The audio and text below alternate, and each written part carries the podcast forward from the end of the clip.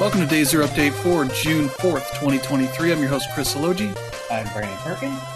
And I'm Janrev Victorio. And yeah, we've got a big week this week. Yeah. Uh, some new release stuff here. Uh, we got new stuff for your subscription services. Mm-hmm. Uh, we got one more show that's happening happening during uh, Summer Game Fest.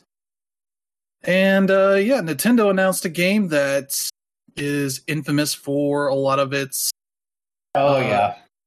leaks suggesting that maybe there's a reason why it took so long for this to happen. But uh, along with that, uh, we'll end up here with uh, all the, the latest of the Activision Blizzard stuff, uh, where Bobby Kotick got a big fluff piece on Variety uh, that makes him look like an idiot. So uh, we'll tell you about all of that uh, here in a bit. But before we do that, we'll talk about what we've been playing. Uh, and I'll kick it off here. Uh, I've been playing some The Lord of the Rings Gollum. Uh, I got this in from Gamefly. Did a stream where I played about an hour and 40 minutes, I think. And that was about as much as I could stomach of the game. Uh, it is just not a very good game. Uh, it was just a bad idea. yeah, I don't know, but the it's clear that something just didn't work. Yeah. Either the publisher just didn't want to give them the time and the budget or whatever to make it better. Mhm. Uh, but yeah, people have been harassing people who worked on the game, and it's like, no, they're not the reasons for this.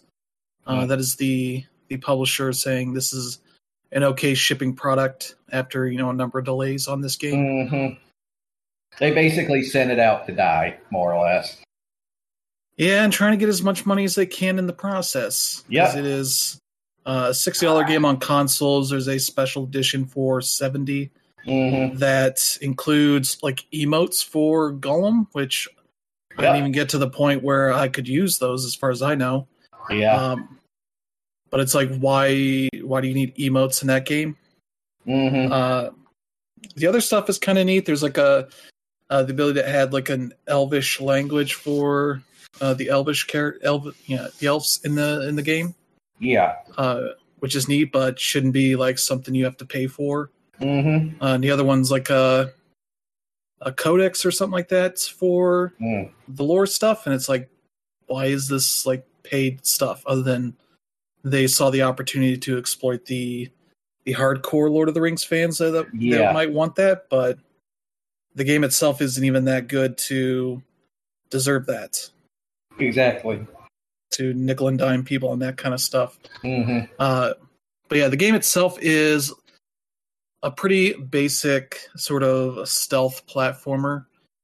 Uh, you know, Gollum in the way that he moves around is very much crawling around hmm of sorts. Though you do have a a crouch button to make him get lower on the ground to crawl, hmm which you do to get into grass and hide in there, where his body just changes to like a black shade hmm instead of his usual pale self. Um, and you have you know jump mechanics that are just weird because Gollum's not a character you associate with like long jumps and all that kind of stuff, Yeah. or wall crawling or ledge grabbing, all that kind of stuff. hmm Uh, there's a lot of mechanics that make sense for this kind of game. I think the the developer Daedalic uh, Entertainment has made some stuff in this kind of milieu with the sticks games. hmm Uh, so there's like a template there, but just making something that works for Gollum just does not really work out too well Yeah. here. Um, I didn't really have any of the performance or like uh, crash issues that I saw some reviews were talking about. So maybe Mhm. there's like a day one update that addressed some of that stuff, though that's obviously a bigger issue. Um, the one bug I did have was in so the way the story goes is Gollum's hanging out in Mordor. He's hungry, uh, trying to Mhm. find food. A, a crow or a raven sees him, and being the incredibly paranoid character, he's pretty sure that that you know bird is a spy for Mhm. Sauron, and chases after it. And confusingly, the the bird just doesn't seem to be a chase target in a weird Mhm. way. because there were a number of times where I got pretty close and like thought I was supposed to just catch up to it, but Mm. uh, no, it just you kind of keep going around, and eventually it stops being a thing that Gollum worries about for some reason. Mm. Then he's concerned. Uh, he runs into a bunch of orcs, and that's his bigger concern. Mhm. Uh, and that's a whole weird bit because eventually you have to, uh, you know, Mm. get their attention, I guess, to progress. Mhm. Uh, this all leads to a point where you get like a an actual choice to make, where they present them as like a Gollum choice or a Smeagol choice Mm. of sorts, where there's this beetle that he's also concerned works for Sauron as a spy, and so you're given the option to like kill it and eat it and hide from the wraiths that are on like the the weird dragons yeah. um, or to I forget what the other option is. I was like, well, this one says hide, so that seems like the the logical thing, which I don't think it really makes any difference because it Mhm. still ends up in the same place. Um, and that puts you in this weird sequence where you're in these caves and the, the wraiths are, you know, hanging around, seemingly like coming after you. And I'm like, well, I'll have to find the the path that you know gets you around these guys. And no, it just kind of leads you to a point where they eventually just catch up to you, like corner you in. There's no actual escape here. They just teach you the Gollum vision mechanic, which is Mhm. a weird thing to have, and also it's just a flashing bright light, so Yep. it's not really great for accessibility there. Oh yeah. Because it just flashes bright and then puts some orange squiggly lines on the screen, suggesting that's maybe where you should go. Which, yeah, in this whole sequence did not make any sense because it would just change whenever. Uh-huh. Uh, but yeah, you get captured and you know uh, taken to the slave camps. Uh, and this is where I experienced my first bug, where you get to your slave quarters, and there's like a you get to talk to the other people in there. Uh, there's like one Mhm. orc and two dudes. Um, and they're like, "Oh, you should go sleep." Like on this window. One uh, ledges. There's no like uh, mechanic to keep you from walking off ledges, so uh, I ended up just walking off, like just trying to see like if there was a limit. And nope, I just walked right out of the window to the lava below and died. Um, Hmm. uh, but yeah, trying to sleep. Uh, I think I did it the first time before I talked to people because I didn't realize I could talk to them. But once I did, uh, I restarted to the last checkpoint, and then the prompt for going to sleep just did not show up. Mm. Uh, it took a few times for me repeating this sequence before that finally worked. And that was like the one bug I really had in this game, Mm. uh, in the the bit I played. But yeah, you kind of go through. I went through two days of doing uh, labor or whatever they call labor for Gollum because he's not exactly a character that, that can do a lot. Mhm. So like the first day, he just goes around and grabs the slave tags of the the ones who did not return. And then they give you an option at a certain point to take this uh, blind man's uh, tags that's still alive, but you can take that, I guess, to get out one early Mm. because it's eight, so you could, I guess, collect seven of them and still finish Mm. but I didn't do that. Uh, you do have some dialogue choices where it's like Gollum would say this and Smeagol would say this, and I don't think it changes anything. It just Mhm. seems like a lot of that kind of stuff is superfluous Mm. in a way that's just like this didn't. s- I get the idea because you know they're two distinct personalities. Mhm. Um, one's very aggressive and one's very passive, kind of thing. But the the way they play out in the game, as far as I could tell, just didn't result in anything that felt like you know a Mass Effect level of choice or anything. Mhm. Um, but yeah, like the second day, uh, just had me uh, had Gollum go into these uh, mines where he needed to set off these explosions, essentially, and then like poisonous gas fills up the the mines, and so you have to like escape out of them fast enough. Which I didn't really understand that the first time, so I Hmm. died one time just getting caught up in the the gas enough to lose life. Mm. So, uh, but yeah, that's kind of where I was like, oh, I've had enough of this. This just isn't doing all that much for me. It's kind of Mhm. moving too slow uh, as a the way it's presented. The, the the trophies seem to suggest there's a bit more to it if you can get past that, but you know, the way it starts just does not really make it out to be all that interesting. hmm Uh, but yeah, they kind of tell the story through like flashbacks because Gollum has been captured by the elves, Mm. and a wizard shows up. I don't know if it's Gandalf or not. They don't really give him a name. Just Yeah. the subtitles is just wizard. Um, and he's like interrogating him, and so you hear some of their talk back and forth uh, over the gameplay, whatever you're doing Mhm. as they're asking questions about what's going on, you know, how he got to that point. So, yeah, there's some interesting stuff to this, but it's just not that good of a game to deserve my time over all the other stuff that's been coming out of late. Mhm. So, I'll probably be sending this back uh, to GameFly pretty soon. So, there you go for that. Lord of the Rings Gollum. Mhm. Uh, not really a game you should check out unless you have something like GameFly or if it ever eventually comes to like Game Pass or PlayStation Plus, uh, something like that. But uh, it is weird that people like yell at them enough that they put out like an apology uh, on Twitter for making a bad game, and it's like I don't think we need every team that makes a bad game to put out an apology tweet about it. Like it's they just made a bad game. Like Mhm. you know something went wrong. It's not like I don't think people are getting screwed over with you know a broken game or you know something that you expect a ton out of from the the level of developer that Mhm. this is. Because this this is a developer that is, I think, a German developer that's made a lot of small games Mhm. that were like you know 20 30 bucks whatever uh, and they were trying something uh, a bit out of their reach and to move up like another level in that uh, it just didn't work out Mm.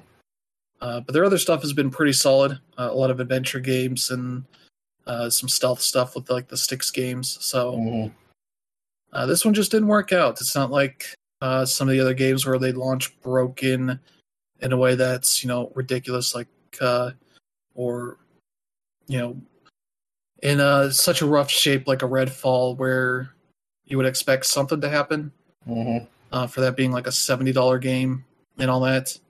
Luckily, people could play that on Game Pass and not have to spend money directly on it. But you know, this one is a game that I just don't, I don't think deserves the the intense hatred of the internet. When most of the people that are gonna, you know, spew that stuff aren't gonna play it, are just going off of what reviews say. So, there you go on that. Uh, the other games I played are all pretty cool. Uh, Puzzle Quest 3 is out now on consoles, Mhm. uh, specifically Xbox and PlayStation. Uh, there's no Switch version just yet, but uh, this is the newest game in the series. It's been out on mobile and uh, PC for a while, but uh, they finally just came out of early access on Steam as a result of uh, this version's launch. I think they're calling it 2.0 and that is uh, resulting in like a big change up in how you play the game fundamentally Mhm. as the the core puzzle mechanic originally was sort of just making you get you know a certain amount of time to make as many matches as you could Mhm. uh, which you know works fine with a mouse or you know your finger on a, a touch screen kind of thing but with a controller that's not feasible at all. Uh, so they went and changed up the entire way this uh, puzzle setup works where you get three action points and that is uh, lets you make three moves in your turn. And if you make matches of five uh, in a row or you know a T or an L shape, you know two, uh, three in a rows that are linked Mhm. together, uh, you can get an extra action point on your next turn, kind of thing. It's not like uh, classic puzzle quest where you would just get to make another move or like the developer's other game, Gems of War, which was very much uh, what if they made a puzzle quest, but instead of it being the the spells or your the things you're working towards, you have a, a lineup, you know, a team of sorts that gives you extra moves Mhm. to make beyond the puzzle stuff. Uh, this time, uh, you're just making all these moves to fill up your meters for your spells, and uh, it's kind of a Diablo meets uh, Puzzle Quest. So, Hmm. like, which I guess is Puzzle Quest Two was basically that. Uh, though the dungeon stuff is much different in this, because you're not moving around a physical space of sorts to fight enemies. Um, Mhm. but yeah, you're doing these fights, uh, and yeah, you can use your moves. Uh, the neat thing is that uh, you can make uh, like two of your three moves, use spells that maybe take out gems, and you can have other gems fall in uh, to further get you potential more matches, that kind of stuff. Um, but yeah, it's it works very similarly to Gems of War. They've used a lot of similar mechanics to it, though the the framework is a bit different. in Gems of War, you kind of have all these different kingdoms Mhm. that you're trying to complete their stories, and then you can pay to, or I think you pay to take over the kingdoms, and then you complete their story quest line through that. Um, here, it's just a standard story. You know, they run you through the uh, the various chapters. I think it's maybe ten chapters total. I've gone through uh, one. I've completed chapter one, and then I'm working my way through two. Uh, but as you level up, you unlock a bunch of aside stuff that they put in like a battles menu. It's a bunch of other ways to do combat to you know get more loot drops and Mhm. materials and all that kind of stuff to upgrade your spells and your your weapons and uh, equipment and all that stuff. And yeah, much like a Diablo, you know, they have loot sets, uh, of equipment sets that if you uh, get more and more of that set together, you know, you'll have uh, uh, more bonuses. And especially, it seems like they drop a lot of stuff at like the very uh, the basic tier, common. Uh, but as you put more materials into it, you can upgrade it to you know, Mhm. uncommon, rare, uh, legendary, all that kind of stuff. Uh, so you may not have to, uh, you know, get higher tiers of that same weapon, as far as I've seen. But you know, that may change. I haven't. I'm like level seven, so not really dealing with it. Uh, not super far into all that stuff because you need you know special materials to do the the upgrade to the tier, that kind of stuff. But uh, everything else definitely feels a lot like Gems of War. Like it's a similar uh, developer. It's I believe it's the it may not be the same exact teams, but it's the same developer Mhm. uh, working on it. So there's a lot of the the way the menus are styled are similar to that. Um, uh, but some of the uh, the side uh, battle stuff is a bit different. Uh, so looking forward to seeing what's more, you know, what more they're doing here. But uh, so far, it's been a nice surprise to see the the nice change in the puzzle mechanics and all that. So that's uh, that's one worth checking out. Uh, they do Mhm. have plenty of you know stuff in there to get you to buy, you know, a paid currency that you can turn into the other currencies. Uh, and DLC packs that get you special items. Uh, one of which is for one of the first uh, equipment sets that I've had opened up. Uh, the sword that I need for that is in like a five dollar DLC pack, which I'm like, that's not great. Um, but yeah, that's that's pretty much it. It has a lot, you know, a lot of the same stuff around it that Gems of War had, but I think I like Gems of War more. But this is still pretty good for what it is. So Mhm. there's Puzzle Quest three uh, out Yeah. now on PlayStation and Xbox. For that, uh, the other game I played, Super Mega Baseball Four, that came out on Friday. Uh, but if you have EA Play or Game Pass Ultimate, you can play a 10 hour trial of this, and it's very similar to the other games. Um, Mhm. uh, similar mechanics and all that. I think they've maybe added a few more things to kind of make it a little bit more deep. Uh, but you know, same art style, same everything for the most part. But uh, the big change here is that they have the MLB PAA license, so they have a bunch of legendary, you know, retired players in this game. Um, so when you uh, go to like the franchise mode, you can go into specific leagues that have uh, just the retired players in it, hmm uh, which I think is to like eight teams full of them. Uh, so you know it has a lot of the customization stuff that the others did, so you can go in and change up the rosters to how you want, uh, or change out the the team logos and names and all that stuff. Uh, you can customize that stuff pretty well. Mm. Um, but yeah, they also have you know a league that's just all the original players, uh, with I think some names that have been in the previous games Mm. as well. So they've carried some of that stuff over, and they have one that's just creators, which I don't. I think it's you know sports media people, uh, which if you follow baseball, you probably know uh, Jomboy Media, who does a lot of uh, commentary on some of the wild plays and events that happen in baseball, and you know, uh, goes through the things and talks about like why this is a ridiculous thing that happened, all that kind of stuff, uh, and does a lot of quick video uploads on their YouTube and uh, Twitch page or Twitter pages and all that stuff uh, for commentary and all that kind of stuff. So they're one of them. That's the only one I recognize. The others I did not. Uh, and I think they have like one or two players that I think are the are the real people behind those channels and whatnot. But I have no clue.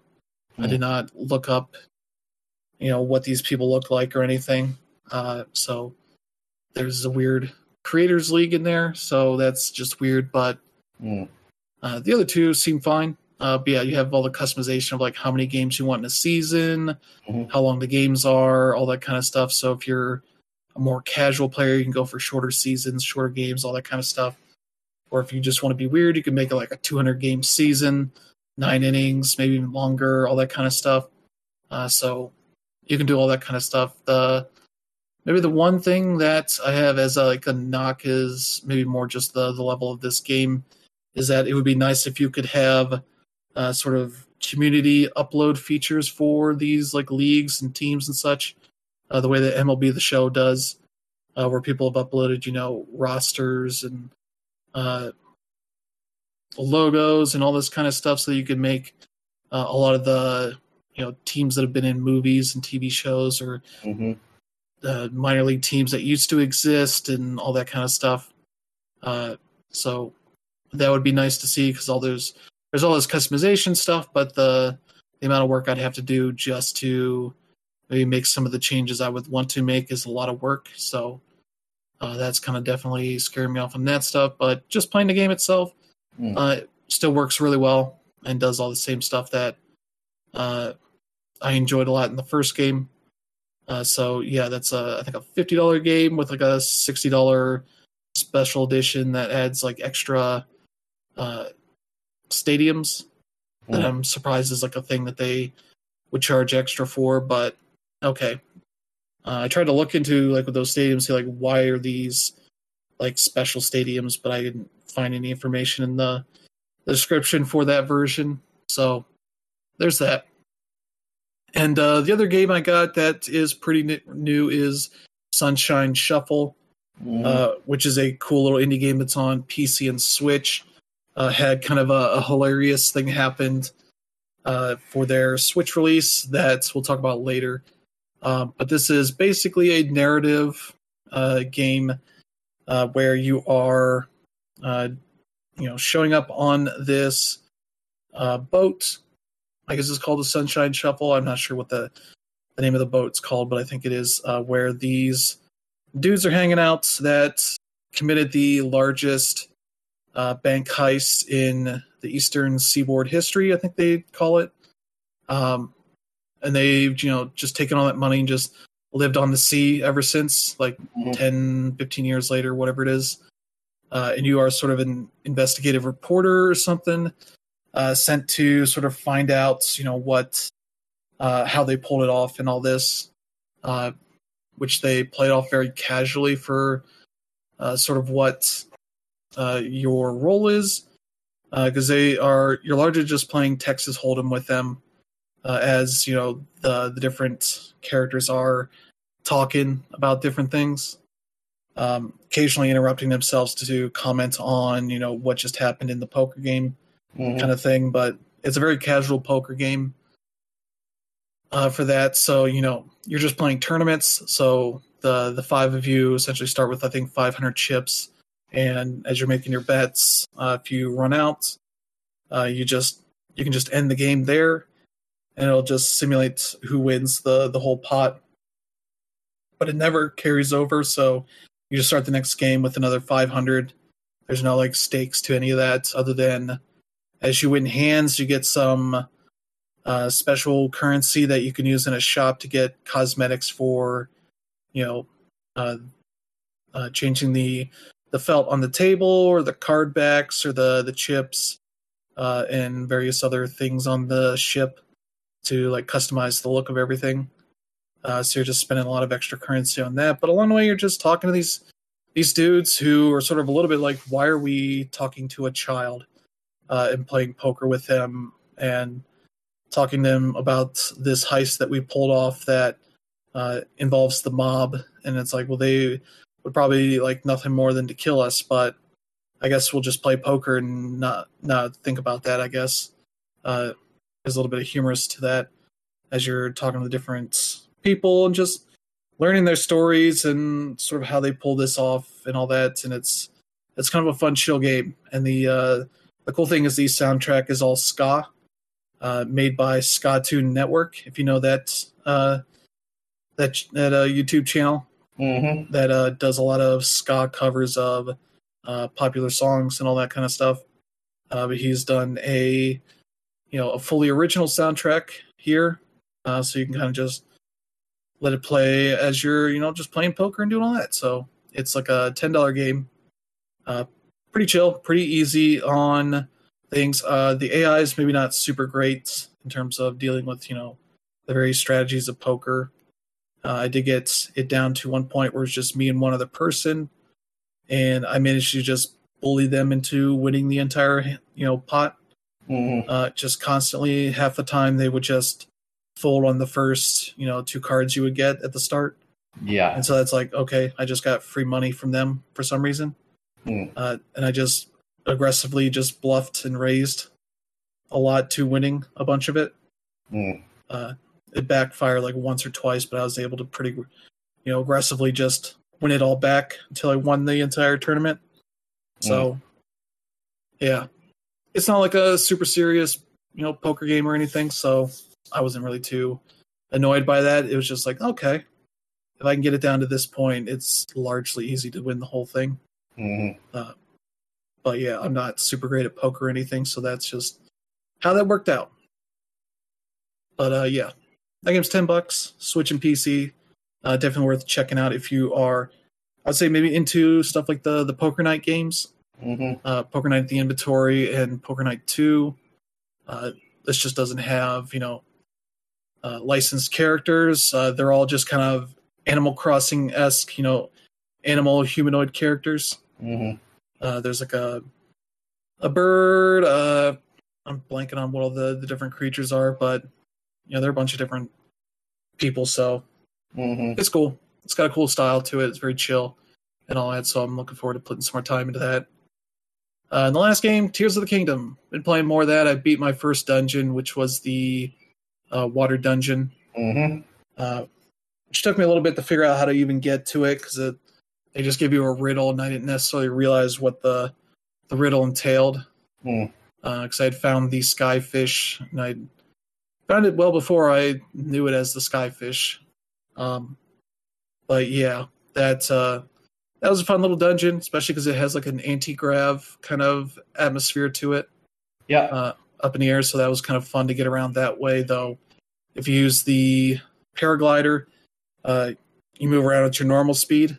Mhm. Uh, so it's kind of a fun, like if you almost jump yourself off of the uh, the platforms, you can just use that to get back in there. So uh, I did that, and then uh, you immediately get a bunch of quests for like, oh, you want to get the other parts of the Zora, Mhm. you know, equipment, and Uh, I did those, used a guide to help me figure out what what all I was supposed to do for that stuff. But I got those. I got the special treasure, the special helmet for that, so that's cool.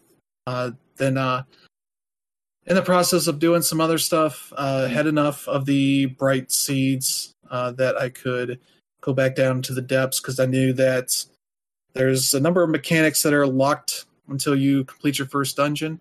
Mhm. And so that was sort of the main reason I wanted to get that dungeon done uh, was to finally get that stuff. So I got the auto build ability, Mhm. uh, which seems neat. Uh, uh, though the way they kind of introduce it is dumb. Because I, I would say the thing I hated most about Breath of the Wild, and the thing I'm pretty sure I'm still going to hate a lot here, is the Yiga clan. Mhm. They're just super annoying in Breath of the Wild. Yep. Because once you engage with them, they just will harass you throughout the rest of your time playing it. Mhm. Uh, luckily, they haven't been as much of a thorn in my side so far, but Yeah. uh, I knew that uh, they are all over the depths, so I knew that was going to happen at some point. Um, though at least their their master is a dumbass. Yeah.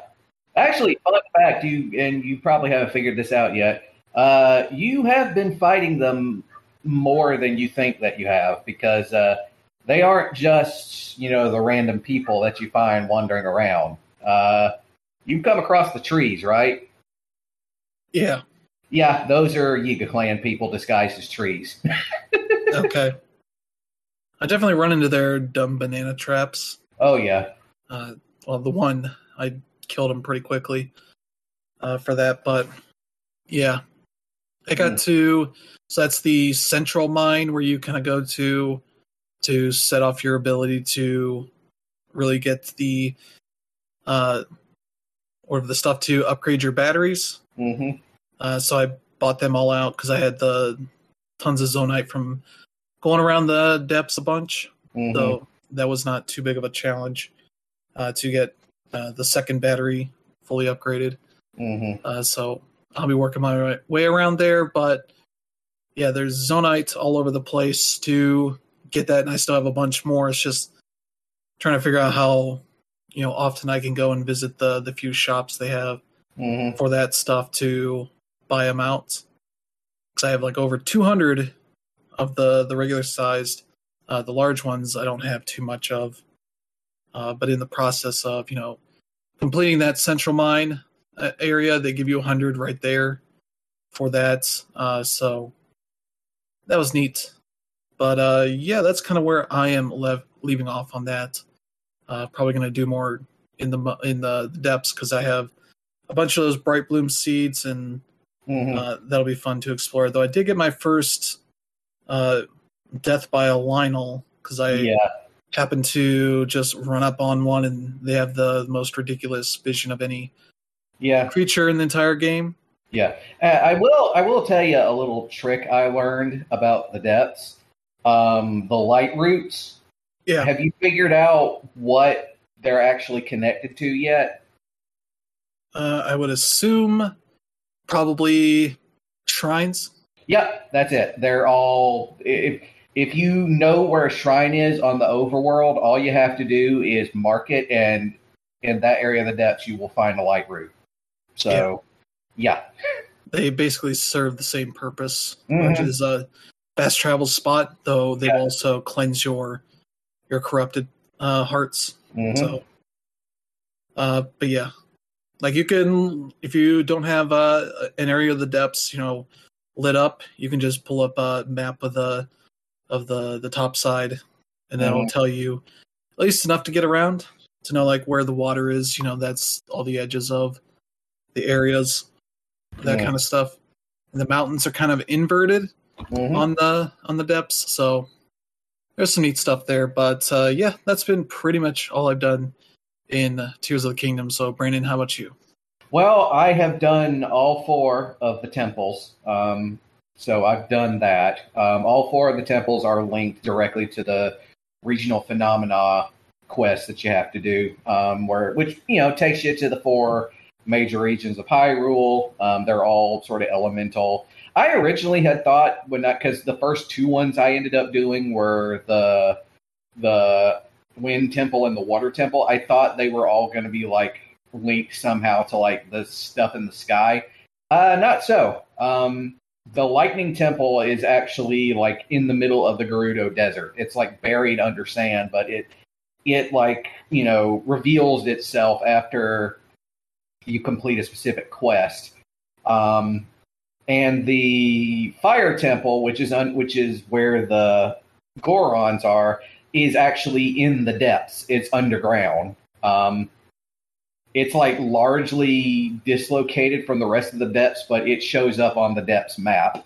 Um, and it's all underground, and it's where a lot of the like, if you remember the the release trailer with the fighting on the mine carts and stuff, that's where it comes from. Um, it actually had like probably one of the easiest of all four of the well, second easiest. The easiest one was probably the one in the uh, in the Wind Temple, but the second one is in the Fire Temple was surprisingly easy to fight, despite how intimidating it is. Um, but yeah, so I did all of those, and I decided to after. See, what happens is after you do all the regional phenomena, you go back to, you know, the the you know the shelter area, and you get notice that Zelda's been spotted, you know, walking into Hyrule Castle. And of course, as anybody knows, if you've been playing the game, Hyrule Castle is basically floating in the in midair right now with a bunch of gloom leaking out from under it.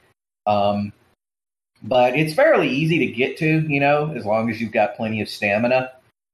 But basically, what happens is she keeps like zooming around, more or less like teleporting into various places, and then you get attacked with like a bunch of um, monster hordes of various kinds. Um, and I won't reveal what happens after that because it's kind of spoiler. But I will say I've also done all the Dragon's Tears. Um, so, you know, the Dragon's Tears are there if you really want to know like the big backstory of what's been going on. Like you're like, you know, Zelda disappeared. Where did she go? Well, you find out with the Dragon Tears. She basically got hurled back in time to when uh, Hyrule was first founded, and she comes in contact with her ancestors, which are, of course, King Rauru, which you see in the beginning of the game, and his wife and her great, great, great, many times great grandmother, Queen Sonia. Um, and then you find out also about you know where Ganondorf comes from, where his whole involvement with the Gerudo is, and what it is he's been trying to do. Um, and it also finally tells you how do you get the Master Sword. Um, and for the record, um, Zelda has actually always been there in the entire game. It's just she's been kind of hiding in plain sight. And the tears, the dragon tears, will tell you who where she is. But the the basic sort of the basic sort of end of it is that you are finally revealed to you where the where the master sword is, the restored master sword is, and much as like with Breath of the Wild, you need to have a certain number of, in this case, not hearts, but uh, stamina points in order to withdraw the sword. Um, and apparently, in this case, you need like two whole circles of stamina in order to do it, maybe three. Um, and the flip side of that was I wasn't able to get it out, so I had to go out and do some more stuff. So you know, I decided to do the other temples and then go into the into the castle and stuff. Um, but eventually, what I found out is that there's another thing you got to do where you got to find Korok Forest, which of course everybody remembers when you played Breath of the Wild. Korok Forest is not easy to find; it's specifically hidden. Um, and in this case, you can't even like walk through the hidden forest like you did in the first game. It's literally completely shuts you out and just sort of sends you back. So what you end up having to do is you have to go down into the depths. And the depths are essentially I think somebody basically said the the depths are essentially this game's version of the dark world, more or less. It's basically a dark sort of mirror image of you know the surfaced area with a lot of similar architecture and trees and creatures that are all sort of twisted up. Even like I said, the light roots are in the places where the shrines would be, um, and it's also got uh, all of the bosses that you fought in the um, in the temples, but here they're just free roaming around the place. um, and uh, then, of course, there's the gloom you have to deal with, especially the gloom swarm, which are basically this game's closest equivalent to like the wall masters. Um, they're basically these hands with little eyes on them that swim around in the gloom and they'll grab you. And every time they grab you, they'll, you know, take away one of your hearts, um, you know, permanently until you get it purged from, you know, at the, at the, you know, the light roots or whatever. Um, but basically, what you have to do is you have to go to a specific place in the depths. When you get to the depths, you then have to ascend up through this specific area. It's like a white column with like a circular spiral pattern on its surface. Um, and you end up in the middle of the Korok forest, except the gloom has infected the Korok forest, and there's these, you know, Koroks sitting around who don't even acknowledge your presence. And the corpse of the D- great Deku tree is basically has like these gloom roots impaling it. So you have to go into this cave underneath it and you have to purge it of the gloom. Um, which at first sounded not too bad because you know you have to like purge you know a gloom swarm, which you know gloom swarm is pretty infuriating. But if you have like plenty of arrows and like plenty of bomb flowers, it's fairly easy to take care of. Only problem is that's not where it ends because after the gloom swarm is gone, then you have to fight Phantom Ganon. And Phantom Ganon is much like how he was in Breath of the Wild. He's infuriating to fight. He's much harder than any other boss you've encountered. He's incredibly strong, incredibly fast, and I just fucking hate him. um, but that's where I left off last night. Um, so yeah, I've done that. I oh, and I also got the uh, the fierce deity armor set. So I got the uh, the uh, the armor, the trousers, the boots, the fierce deity face mask, and the fierce deity sword. And basically, what this set does is it triples the amount of attack power you have with any given weapon um, on your on your person. So, yeah, um, but uh, don't uh, take the uh, the fierce deity sword for granted because it can also shatter like any other weapon in the game. Um, but uh, yeah, so yeah, that's what I've been doing. So Dan Red, what about you? Just just curious, Brandon. How many hours do you have in Zelda now? Uh, I've been playing it for like two or three hours ever since I got it. So probably a good 30, 40 hours now. Gotcha. Yeah, I'm I'm 80 hours into the game, and basically everything you talked about is stuff I, I did yesterday. Yeah. So I am very familiar. I actually got the Master Sword this morning. So Yeah. um, yeah. In, in regards to you know the, the wheels, you'll need at least two of them. Um, Yeah, I got my- two of them. Gotcha. All of my wheels are completely full. I, I'll have to get an hour of hearts. I have like 13 hearts, but yeah, Mm. 80 hours in, 80 shrines sounds about right.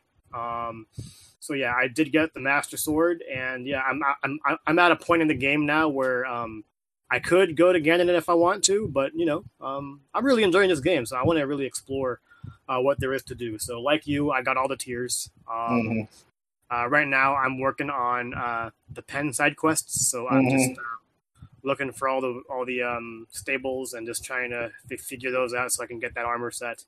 Um, funny you mentioned the fierce deity one. I just ran into the uh, the tunic um, without even trying to find it. Like Mhm. that just goes to show the um, the power of the of the exploration of Zelda so far. Um, I, I ventured into the uh, Korok forest. I tried to land in from above, Mhm. um, but the fog just like, killed me and put, put me back in the sky.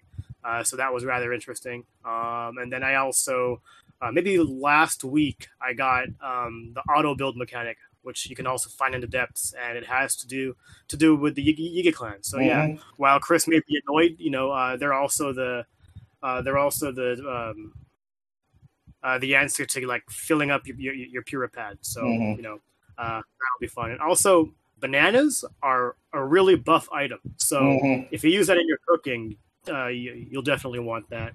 Um, and then I also just wanted to reiterate how annoying uh, Phantom Ganon was. Um, Mhm. I did die like the first time, and then I realized, you know what? I'm just gonna go ahead and use up every item I have, and mm-hmm. then the first time you face them in in in a Hyrule Castle, you know you have to fight four of them, right? And then it's like four of them, and then after the midway through, one of them starts flooding the place with gloom. Yeah, exactly, and it was intense to the point where I only had a quarter of uh, hearts left. I ate all of my good food, mm. and um, the last item or the last weapons I had were were the gloom weapons, which you get for actually destroying uh, each of those Phantom Ganon pieces. Yeah, and I was like, okay, I have two more hits, uh, but I'll, if I don't get those hits in within 15 seconds, I will probably die. Yeah, and um, yeah, I, I, managed to hit him. Um, it was great, but uh, cool, cool pro trick that I just realized: you can actually just fuse them with your actual weapons. Yep. So without, so you wouldn't have to worry about losing your hearts that way. So mm-hmm. yeah, I, I, I have that key keyed in for next time. But the other thing is that um, they also aren't that durable either, which is nope. it makes sense because they're super powerful. Like you, you combine mm. them with your items, and all of a sudden you have an 80 attack power yep. thing. So uh, that's about it there. But yeah, like I'm 80 hours in. Uh, I'm probably gonna complete the main story. You know, if not this weekend, then next, then next weekend. Um, I didn't get in as much gameplay as I hoped last week because I was in I was at Fanime, and mm. um, one of the funnest things I did at Fanime was uh, I, I took pictures of the Legend of Zelda uh, cosplay meetup, and there was one guy who was dressed as the Hudson construction worker with the sign. And I mm. was like, yes, you're the best thing here. And he was dropping the sign all over, all, all over the place, and it was a hilarious situation. So I'll go ahead and post it on the site uh, some, sometime tonight. Um, but yeah, uh, aside from this, uh, Street Fighter Six came out uh, over the weekend, so I've been playing a little bit of that. Um, I got it on Xbox Series X, uh, which is the first time I've actually bought a game on my Xbox since launch. Um, I think it was uh, Yakuza Like a Dragon because it was the only like quote unquote Xbox launch exclusive, although now it's available everywhere. Um, but yeah, so what happened was I um, I got it on Amazon, uh, or I bought the code on Amazon to uh, go ahead and use it on a Wednesday. And I was oh. like, okay, you know, Xbox has the has the preload option. I can go ahead and just just uh, put the code in, download it now, and when nine o'clock comes on Friday, I'll be able to play it. Yeah, that was not the case. Um, first of all, uh, the original preload didn't finish downloading, and um, my Xbox didn't didn't let me know because I also uh, have it set to turn off like after like an hour. So you know when I turned it on, I had to install that, and then I had to install the day one patch, which was like over 50 gigs, and uh, I ended up going over my data cap with that. So yeah, I didn't really get to play until maybe Friday night, and yeah, so far so good. Um, I'm I'm I'm enjoying going through all the characters, uh, seeing what they can do. Uh, some of these new ones are pretty cool, but at the same time, it's hard to just not go back to old reliable Ryu, you know. So mm. um, I'm using classic controls for right now. Um, I will switch to the more modern controls to just see how that feels. Um, mm. I know a lot of people are uh, worried about how that'll end up in the in the uh, tournament uh, piece, but you know, for what it is, um, I'm really uh, glad that uh, Street Fighter Six is as fluid as it is. Um, I do have my issues with the Xbox controller for it. Uh, I, am I'm, I'm not sure if the clickiness of the of the D-pad is really going to relate well, and at the same time, I don't want to buy a fight stick. So um, mm. we'll see how it goes there. I might just end up caving and doing it anyway. But yeah, so far I'm enjoying this a whole lot more than Street Fighter 4 or 5. Mm. Um, really enjoying the parry mechanic um, as well as the new uh, cancel ability that you can use by using the right shoulder buttons. And um, yeah, like so far so good. Like th- this is one of those games where it's like, you know, as even if you want to read the command list, um, just going ahead and playing with the buttons to figure out figure out like what these characters can do, and then you know figuring out the parry and blocks from there. It's it's really fun so far. Um, I'm not you know as hardcore with the fighting games as Phil or Pat are, but I'm definitely enjoying my time with it so far, and um, it's definitely been something where okay, you know, I, I have like 15 minutes, let me just go ahead and play like you know five or six matches and go from there. And then you know when, when I have my longer periods of time where I can play, uh, Tears of the Kingdom has been has been right up my alley there. So um, yeah, I, I do hope to finish this soon, especially with Final Fantasy 16 and um, uh, Trails to Reverie uh, coming right, right, right, around the corner. But yeah, it's just definitely a great time to play video games right now. Um, I know that Diablo 4 is coming out at the beginning of the week, and uh, people who, who already have it on, on early access are, are, are enjoying that. So yeah, there's there is there is no um, lack of options uh, as to what to play today. So it's a fun time. Mm.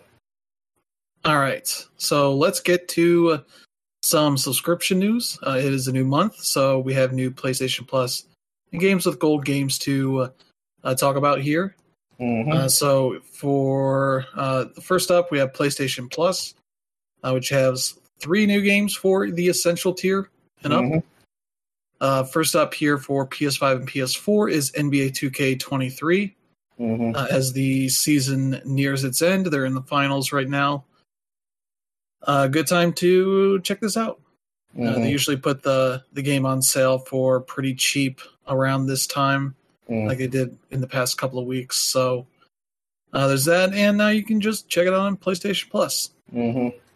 uh, and you know do all that stuff. But yeah, they have WNBA teams in there, so that's cool. Mhm. Uh, let's see here for PS5 and PS4, Jurassic World Evolution 2.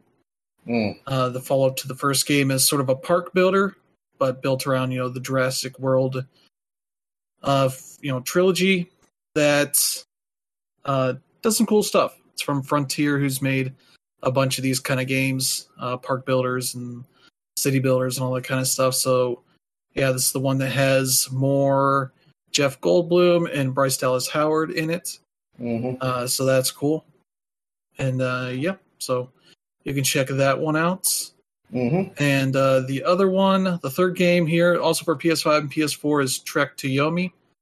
Uh, this is a cool, uh, you know, very stylized kind of samurai uh, movie style game uh, where you are playing as a young swordsman uh, who is trying to protect his town and all that, and going from area to area to fight enemies and do all that kind of stuff. Um, this was on Game Pass at launch, uh, but you know has since then uh, been removed. So uh, if you've not played it there, this is a, a good time to check it out. Mhm. Uh, so yeah, there you go. That's the the three games for this month. Some good stuff there. Uh, so yeah, there you go. Yeah, on PlayStation Blog, uh, NBA 2K is as as solid as it's always been. Don't know much about Jurassic World, but um, Trek to Yomi was a game that I uh, I liked uh, a little more than most. Uh, it's your typical, you know, side scroller with like uh, very classic black and white visuals. Um, But Mhm. if you're expecting like Ghost of Tsushima here, uh, yeah, it's it's it's it's nothing like that. But um, as far as like just just the way it, uh, it it controls, it's not as fluid as you would like. So I would say it's the perfect like you know, uh, quote unquote free game. Um, it's only like a few hours too, so definitely an easy recommendation. But don't go in assuming that it's, it's the greatest thing. Mhm. Yeah. But yeah, uh, let's see. For games with gold, they still have two games this month. And yeah, I don't really know much about either of these. Uh, but let's see, starting June 1st to the 30th, Adios, uh, which seems to be sort of an action adventure game. Uh, yeah, from the description, uh, you're a pig farmer in Kansas. It's October, cold, crisp mornings are the norm.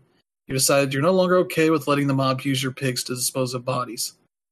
Uh, Mm. when your old friend, a hitman, arrives with his assistants to deliver another body, you finally screw up the courage to tell them that you're done.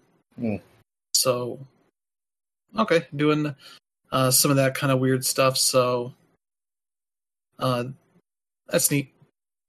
I don't know. It's gonna really change anybody's minds about the way that games with gold stuff goes of late.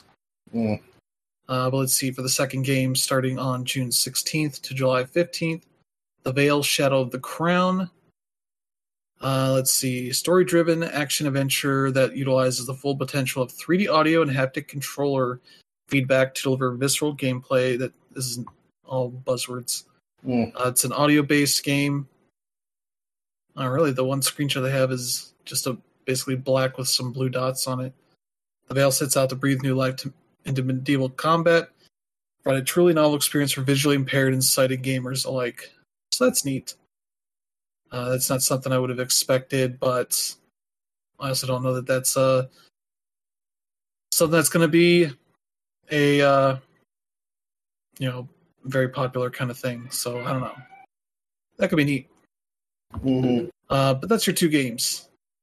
Nothing really amazing there, but two games that seem pretty interesting for the most part. But yeah, that's it for there. But uh, Uh, to go with that, uh, we also have the the Game Pass lineup here for the next week or so. Uh, yeah, for the next two weeks essentially. Uh, stuff that's available now. There's Chicory, A Colorful Tale for console and PC. Uh, it's a very cool sort of Zelda-like, but uh, set in like a color book world Yeah. uh, where you have uh, a magical brush that you can use to color parts of the environment in, your own character, Chicory, uh, all Mhm. that kind of stuff. So uh, that's a very cool game. Uh, also on console and PC, Farworld Pioneers. Mm. Uh, let's see, open world sci-fi sandbox. So okay, multiplayer servers of up to 32 players. So like a crafting survival game of sorts. I think it's 2D in its art Mhm. style. So uh, there you go for that. Also available now, Car Mechanic Simulator 2021, console and PC. So that's uh, you know one of those games where you just go through and diagnose like what's wrong with these cars and work on them and all that kind of stuff. So Mhm. that's cool. Uh, also available now, yeah, Slayers X Terminal Aftermath Vengeance of the Slayer. Mm. Uh, that is the sort of spin-off of the uh, uh I forget which uh what the game is called. Mm. Um but yeah, that's uh that's a cool game. It's a spin-off of uh the the internet simulation game. Uh yeah. but yeah, that's we talked about that uh, I think a week or two ago. Mm. That was on the way, so that's cool. It's available now, console and PC. Uh, it's sort of a Duke Nukem or Doom style first person shooter, Mhm. But made by somebody that you know was heavy on the internet in the late '90s. Mm. So there you go for that. Also available now, the Big Con for console and PC. Uh, this is, I think, one of those uh, adventure RPG kind of games uh, where you're playing as a kid who decides to uh, grift and you know con people into taking their money and all that kind of stuff. Mm. Uh, set in the '90s, yeah, with that kind of style to it. So that one's supposed to be pretty cool. Mm. And yeah, now we're on the games that are coming up in the near future. Uh, there's Amnesia: The Bunker, Mhm. uh, which I think is the new game uh, in that series for console and PC on June 6th. Uh, yeah, first-person horror game set in the desolate World War One bunker. Uh, so that's cool. Mhm. Uh, let's see, uh, Hypnospace Outlaw. That's what the the Slayers X game is a spin-off of. Uh, there's a character in there that's like trying to make a game, and that's the game that they supposedly made. So, Mhm. uh, but yeah, that's cool. That's uh, that was been on Game Pass in the past. So, uh, if you missed that, you can check it out again. Mm. You're sort of like a moderator on this internet, Mhm. uh, trying to deal with you know reports and people doing nefarious stuff.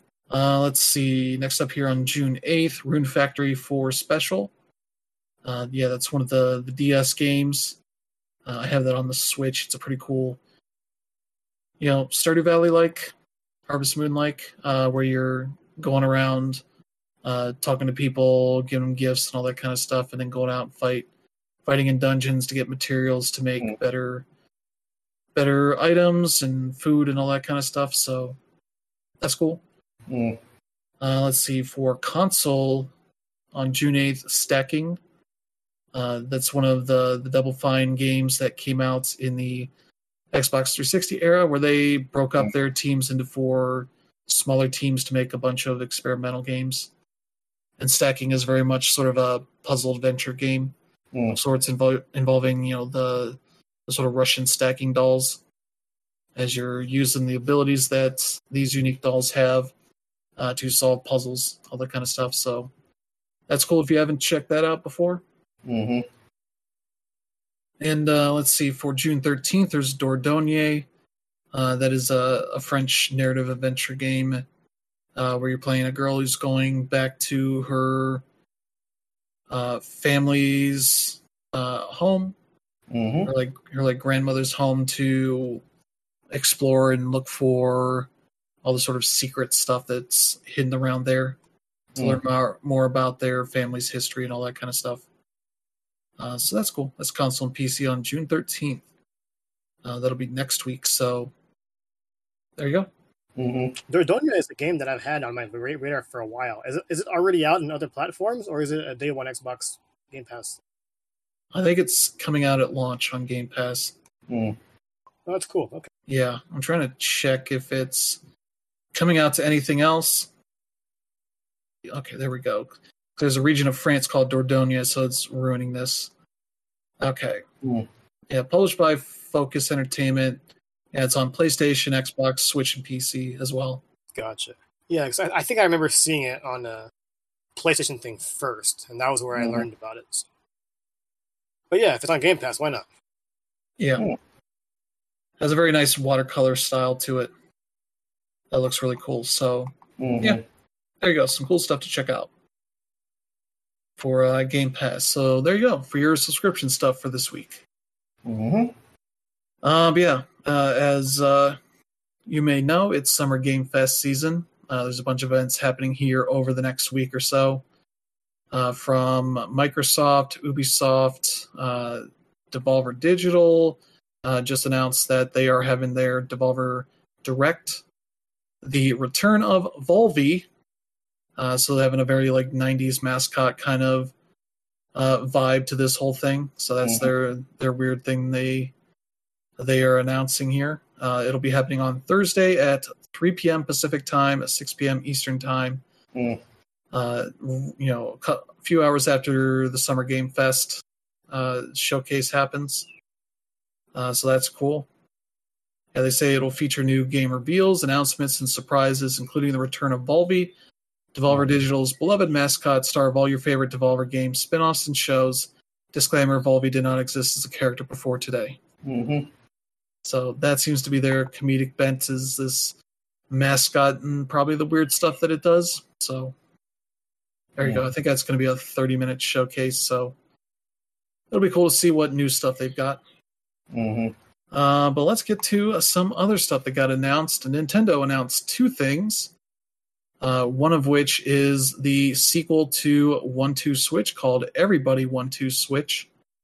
Uh, it's out June 30th, and uh, this is the game that is sort of infamous. If you've seen uh, reports about this, I think Fanbyte was the one that sort of broke news that this was apparently a game that they were working on and finished, uh, but because the sort of audience testing that they did uh, went so poorly, they decided not to release it, Mhm. uh, at least until now. I guess they decided now is the time to release it, so maybe they did more work on it to make it better, but who knows? Uh, though we do know that it is launching at half the price of the first game. Uh, it is twenty nine ninety nine on June thirtieth, and if you look at the eShop page for it, uh, there's one screenshot that's not really a screenshot of the game.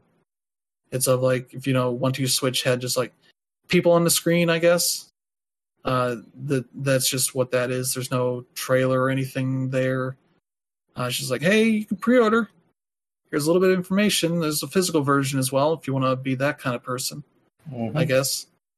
Um, but it seems like the the big change here is that uh, you can have people playing with the Joy Cons or your mobile phone that you can Hmm. sync up with it in some way. Uh, so that's neat, but it seems like largely this game just was one of those games that just did not do well in uh, testing uh, with audiences that they were aiming for that they just said, well, I guess we won't release this. Just sit on it. Mhm. Uh, but they, they decided, well, Tears of the Kingdom is out, and everybody's talking about that, so we can release this to make some money while uh, everybody's focusing on the other game. And I think uh, Pikmin 4 is also coming out in July, so you know they're gonna hope it sandwiches that uh, game with uh, some really good games there. Mhm. So yeah, that's Nintendo trying to get this game out of here with nobody realizing it existed. Mhm. And then like 30 minutes later they announced that hey, we got pastel colored Joy-Cons. That's awesome. That's out the same day. Just to make sure you don't even realize that that maybe comes out uh the game comes out at the same time as these uh new cool looking controllers. Mhm. So That's going to be a weird day for Nintendo. Yeah, um, Yeah. I never looked at any of the uh, any of the videos for this new One Two Switch game. Um, I do have to say that I'm interested, and it is cool that it's uh, a little cheaper. Um, I don't know if I'll pick it up just because uh, you know the original One Two Switch probably has like a maximum of three hours uh, on my Switch because I was just showing people about the game more than actually playing it. But um, we'll see there. But yeah, these Joy Cons look pretty cool. Um, they should have released them in Easter, but you know um, I'm pretty sure no one's going to complain about more Joy Cons. Yeah, the reason you haven't seen any videos because there aren't any. Mm-hmm. Like, there's barely one screenshot of this game, and yeah, that's about as much as they want to do with this game. So, they're definitely trying to get rid of it as fast as they can and make whatever they can off of it. So, that's uh, that's your Nintendo Mm-hmm. update for June. Maybe they will put out some uh, Nintendo Switch Online releases on or around June 30th to further bury that game. Mhm. So there you go. Nintendo's going to have a weird month, especially if they don't have a direct, which it seems like they are not going to. So Mhm. there you go. Uh, but uh, there's two other games coming out June 30th that are probably much uh, more appealing than what you know Everybody One Two Switch. Uh, first up here, Front Mission First remake is finally done being a Switch exclusive. Uh, it is coming to uh, PS5, PS4, Xbox Series X and S, Xbox One, and PC Mm-hmm. on June 30th. Uh, so if you uh, haven't gotten around to that first game, uh, now you have a second chance on Mhm. platforms where uh, it'll probably run and maybe look a little bit better. Mm-hmm. So yeah, that'll be cool to see. Mm-hmm.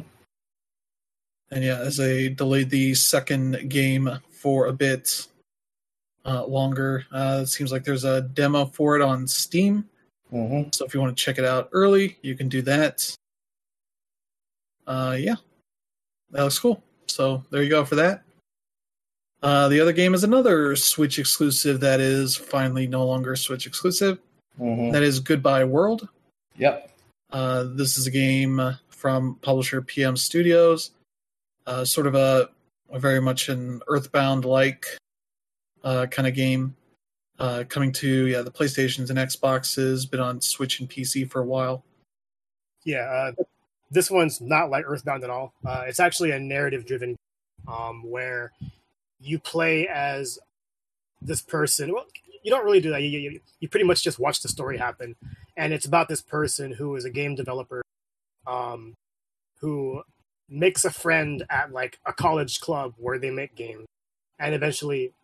Um, the friend doesn't want to make games anymore, and then in between each of these little story vignettes is a 2D platformer of a very of, of uh, very much of a broken game. And um, if you beat a level, great. If you die, doesn't matter. Um, it's just a way to go ahead and uh, put you into the next uh, the next chapter of the story. And then eventually, when you do uh, finish the main story, you get to play that full game uh, the way it was meant to be. So it's not going to feel as broken or whatnot. So it was a pretty cool concept. Um, but I don't think it was anything special. Um, you can beat it in maybe less than two hours. I actually beat it in, on, on a plane flight. Um, so there's that. And while it was interesting, it's not something I'd pay, you know, for, to have to have physically. Um, I don't know how much this will cost, but um, yeah, it's it's fine for what it is. Right? I, I wouldn't value it at anything. But Yeah, uh, but yeah, that's uh, it's a neat looking game. Mm-hmm. Uh, look at the Steam page; it's twelve bucks uh, normally, so that seems pretty solid for the price there. Mm-hmm. Uh, but yeah, let's uh, let's get to some more news. Uh, Sony has another game coming to Steam on PC. Mm-hmm. That is Ratchet and Clank Rift Apart.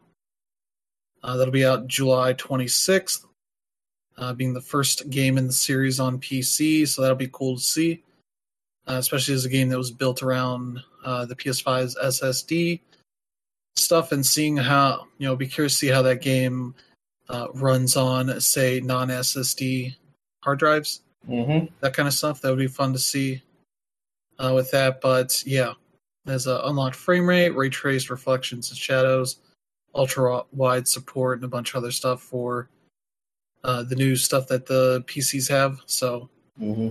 there you go. That's cool. hopefully the people on PC enjoy that a lot because it's uh, an extremely good game. Incredibly good game, legitimately. Um, one of the most visually stunning games I've ever played. Yeah, definitely. So yeah, there's a a new game for PC players to check out. hmm I guess I didn't know 48 by 9 monitors were a thing. Yeah, it's it's totally intense. But yeah, th- this this is definitely good news for PC players, especially with the uh, PlayStation back catalog. If you're worried that it'll turn out to be another another Last of Us, um, I highly doubt it will, uh, considering it's the same um, team as Insomniac that, that that did Spider Man, and that didn't have nearly as many problems as The Last of Us did. So yeah, this should definitely be a good release, and it's definitely a good um, indicator of what the PS5 could do. So on PC, I can imagine it, it, would, it would only be better. Maybe not right out of the box, but you should definitely have have a playable build. Yeah. Yeah, so that's some cool stuff there. Uh, let's see. Next up here, WrestleQuest. We talked about how it got delayed a few weeks ago. Uh, we finally have a new date, uh, August uh, the 8th. Uh, so that'll be on PlayStation, Xbox, Switch, and PC, as well as Netflix if you have uh, a subscription to that on your phone. You can play it there as well. Uh, so that's cool. hmm Uh, that is the you know turn-based RPG uh, built all around wrestling culture and all that. Uh, so that's a, a cool looking game. Looking hmm forward to seeing that. And uh, yeah, let's see what is that is it for our dates. But we got some other news here of maybe some mishap news that has happened here. Mm. Uh, first up here, the KOTOR uh, 2 release that happened on the Switch. Uh, I guess at some point they promised that they were going to uh, release this, what they're calling restoration content DLC, that sort of adds that cut content that was sort of in the data on Mhm. the PC versions, uh, and sort of making that available as uh, something you can play, which fans have, you know, done a bunch of work to make that playable in the PC versions. Mm. Uh, they seem to have promised that for uh, the Switch version here, and eventually reached the point where they uh, could not follow through with that. Mm. They had to put out a big uh, tweet apologizing for that, uh, saying, "Sadly, today we are announcing that the restoration content DLC for the Nintendo Switch version of Star Wars: Knights of the Old Republic 2: The Sith Lords will not be moving forward for release." I would like to thank everyone for their continued support by providing a complimentary video game key to players that purchased Star Wars Knights of the Old Republic 2 The Sith Lords on Nintendo Switch. Before this announcement, they have a list here of games you can get, which, like the you can get Knights of the Old Republic 2 on PC. hmm I assume a Steam key or uh, one of their other Switch uh, Aspyr uh, releases for Star Wars stuff, uh, which includes the original Knights of the Ro- Old Republic, the Force Unleashed, Republic Commando Episode One Racer, and the the Jedi Knight games that they put on Mhm. there. So you at least get an additional game, I guess, as uh as long as you can provide the uh, the receipt stuff, the, the show that you actually purchased it hmm on the Switch. Uh, so yeah, that's uh, not surprising that they couldn't figure that out, hmm because that probably requires a bunch of work, unless you're going to license the work that the people did for the PC version hmm of that stuff. But even then, that's probably not guaranteed to work with the Switch version. So that's probably where they uh, made a big mistake in promising that hmm as a selling point instead of being like, ah, we'll see what we can do. You know, not promising it, but you know, that's definitely another uh, big misstep for Aspyr because I think the other one was when they had the Knights of the Old Republic remake that they were supposedly working on, and then that seemed to be in such a bad place that they have rebooted that entire project with a new developer. hmm Uh, so them having that announced at the one of the state of plays uh, for Sony just backfired big time. Yeah. Uh, so there you go.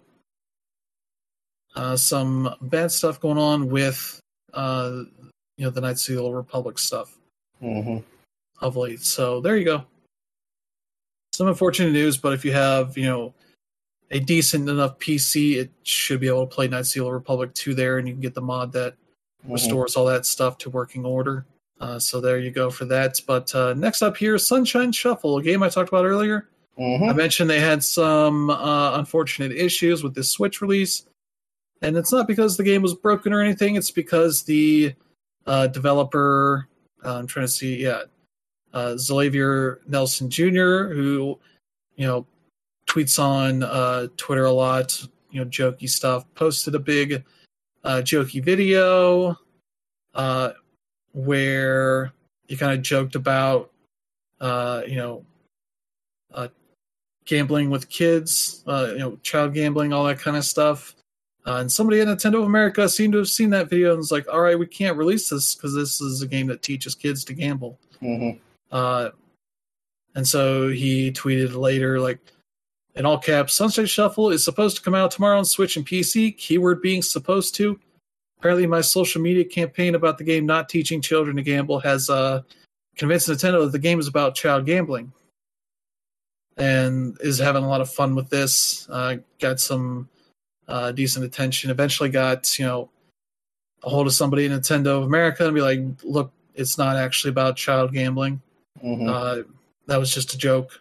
Uh, so it came out like a week later on uh, Switch in North America. I think it released in Europe and you know other areas as it was supposed to. But uh, yeah, that was a whole fun thing Mm. There. Uh, and being the sort of people that would pay attention to this kind of stuff, a lot of the Steam comment or Steam reviews early on were very much, "I'm 11 years old and I learned how to gamble with this game," kind Yeah. of thing. Just taking that joke into the, the Steam reviews section where you know where people uh, kill jokes as best they can on there a lot of times. But yeah, that is a, a fun thing and got it like a, bit more of a you know a profile on the internet as uh, getting their game banned from Nintendo kind of made them stand out from a lot of other games that were coming out at the same time. Mhm. So a little bit of a bonus there for, uh, you know, not having it at launch on Switch would let you to, you know, get the attention you deserve. But hey, it seems like it's worked out in the end. Mhm. But yeah, it's a game people should definitely check out if you like uh, chill poker games Yeah. and, and ska. Uh, so there you go for that. Uh, we do have one good bit of news here. Hmm. Uh, so the Final Fantasy Twitter account has been tweeting like almost like AMA type stuff. Uh, seems like once per day that leads people to believe that it's going to have some sort of uh, big reveal at the Summer Game Fest showcase because you know seven questions leading up to Thursday. Uh, they just released the third of these today, uh, but the first one was like development is you know asking like oh is the game still coming out you know this winter and they're like a comment from Yoshinori Kitase the producer Mhm. saying you know development is progressing smoothly and according to plan. We are currently working on nailing down a release date for the game. You know the the successive ones they've had is like oh you know, getting outside of Midgar, like how does that, uh, you know, what's the the game going to be like with that? And it's like, yeah, you're going to have some big areas to explore Mhm. uh, and get out there in the open world kind of stuff. So, you know, some fairly fairly vague stuff, you Mhm. know, for what uh, Japanese devs usually talk about with their games ahead of launch and Yeah. ahead of big reveals and stuff. So Mhm. But this one at least seems to suggest like, hey, it's still coming out, you know, this winter, uh, Mhm. which is probably going to be like January, February next year Mhm. for that. But uh, seems like people are believing that they're going to have some big reveal at the Summer Game Fest, and it may very well be a release date Mhm. or some some sort of big like gameplay trailer. So Mhm. we'll see how that goes, but uh, definitely looking forward to that. Mm. Yeah. Um, considering, you know, they basically have more or less implied that, you know, the whole story is basically open ended now because they basically broke whatever it was that was forcing the story to remain canon to the original version. Um, yeah. Uh, it's going to be interesting where they take it. Yeah, Yeah. I mean, we we live in a world where going to get likely going to get this and Final Fantasy 16 in the same year. Um, so I'm just hoping that the uh, release is be before December. Um, I see no reason no, no, no reason why it would, assuming assuming it is this year. Primarily because we don't really know what's coming out in Q4 this year, except maybe um, Starfield. We'll see. Yeah. Mm. Yeah, so there you go. Your little is going to be doing these little teaser tweets of answering these questions about the game as they're potentially leading up to some big trailer or whatever at Summer Game Fest. So hmm we'll have to see how that goes here for the next few days as people overly analyze these tweets. But uh, let's get to our last bit of news here, and it centers all around Bobby Kotick and Activision Blizzard King. Uh, do we have to? Yeah, because people need to know how much of an idiot this guy is. hmm Uh, so they had a big fluff piece on Variety, and as much as people, you know, are shitting on Variety for doing this, I feel like you should let these kind of people say everything they think of, hmm uh, because they will almost always hang themselves with stupid shit they say. hmm And like they opened this up with Bobby Kotick, like revealing that they were potentially going to buy Time Warner a few years ago when they were up for sale. Mm. I believe that's when uh, uh, who was it? AT and T bought them. I think it was. If I'm remembering from uh, John Oliver making fun of AT and T constantly after they got acquired, as as he called them their business daddy. hmm Uh, so that seems to be like one notable thing is like, oh, they were going to potentially buy them. Like, what the hell that would have looked like. As says, we'd take their IP and turn it into games. They take our IP and turn it into film and television, and we'd have an extraordinary company. It's like, okay, hmm cool. Uh, that probably would have uh, been blocked, maybe. I don't know. But who knows? But uh, yeah, he said uh, a bunch of other shit here as well. As uh, let me see here what I can uh, find up. Uh, you know, talking about the uh, the harassment stuff that has been going on over the past few years. Um, he has talked about uh, let's see here. He says he has been both humbled and outraged by what he considers malicious distortions about the company that he has taken to great heights over 32 years. He makes no apologies for Activision cult or its culture. He says the company is preparing to release a slew of data drawn from the EEOC investigation he hopes will combat the perception that Activision was run as a frat house. Hmm. Uh, yeah, he says he'll release a transparency report that will pro- provide exculpatory data from outside entities. He acknowledges that the stain left by the sweeping allegations will be hard to combat with pie charts and statistical tables, uh, which we've had some of that stuff here. But uh, let's see, we've had this is a quote. We've had every possible form of investigation done, and we did not have a systemic issue with harassment ever. We Mhm. didn't have any of what were mischaracterizations reported in the media, but what we did have was a very aggressive labor movement working hard to try and destabilize the company. Mhm. It's like, oh, th- that was all the unions, Oh. Uh. which then, you know, they put out their data. After that, that was basically confirming that uh, they investigated 114 reports of harassment, discrimination, or retaliation filed by employees last year. Out of those inf- incidents, investigators substantiated 29 of them, some yeah. of which involved multiple employees. Uh, the report was published, yeah, publicly at the request of stockholders. Mhm. And yeah, this came out hours after that Variety interview went public, uh, where he claimed like they have no issues with systemic uh, harassment. And it's like, you know, these numbers are actually maybe good because it shows they're actually looking into these reports. Uh, obviously, they weren't tracking this stuff before to tell you like if this is an uptick or whatever, but Mm. 29 of them is a lot. That's that's a lot. Yeah, especially when a lot of them seem to re- result in people getting fired.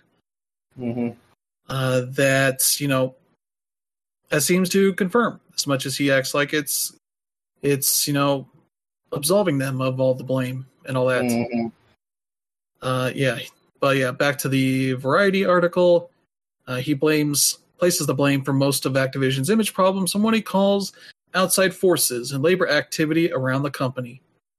Uh, the Communications Workers of America and Activision employees have filed a stream of complaints against the company uh, with the National Labor Relations Board. Kotick Police labor organizers are influencing the state federal investigations into harassment and gender discrimination claims as well as the Activision employee walkouts that have been staged periodically since 2021.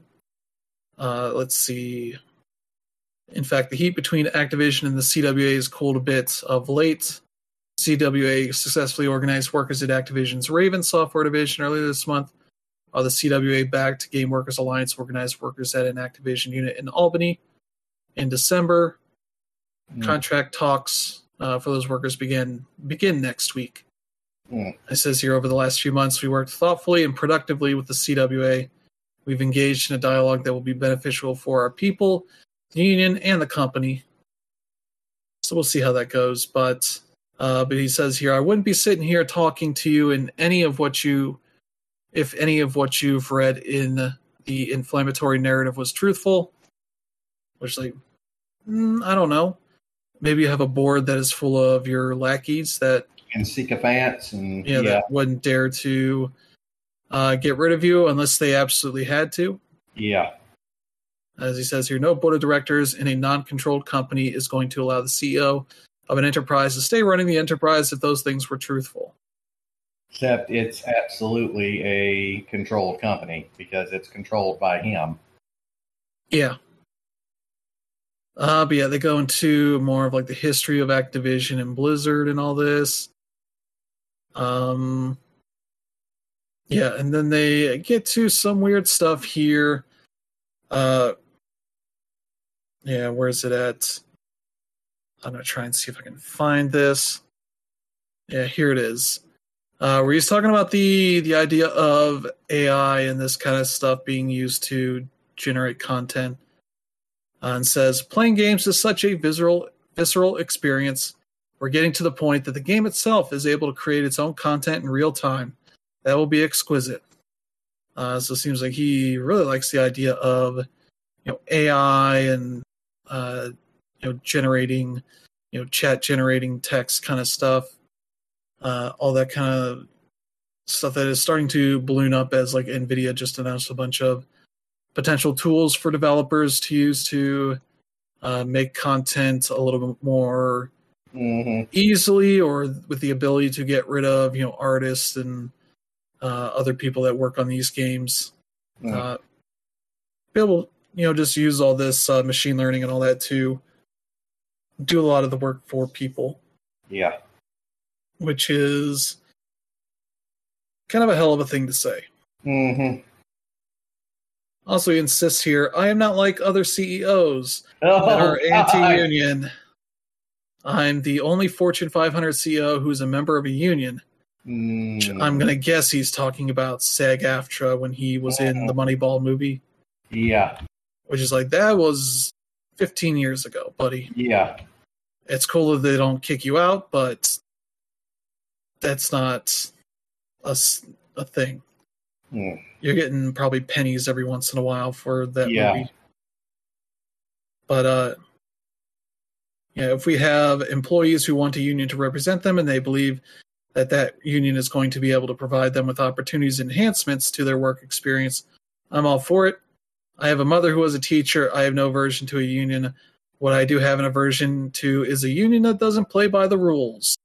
That's what a union is supposed to be, you fucking asshole. Yeah, they're not there to be your buddy. They don't. They're not there to coddle you, Bobby. Yeah.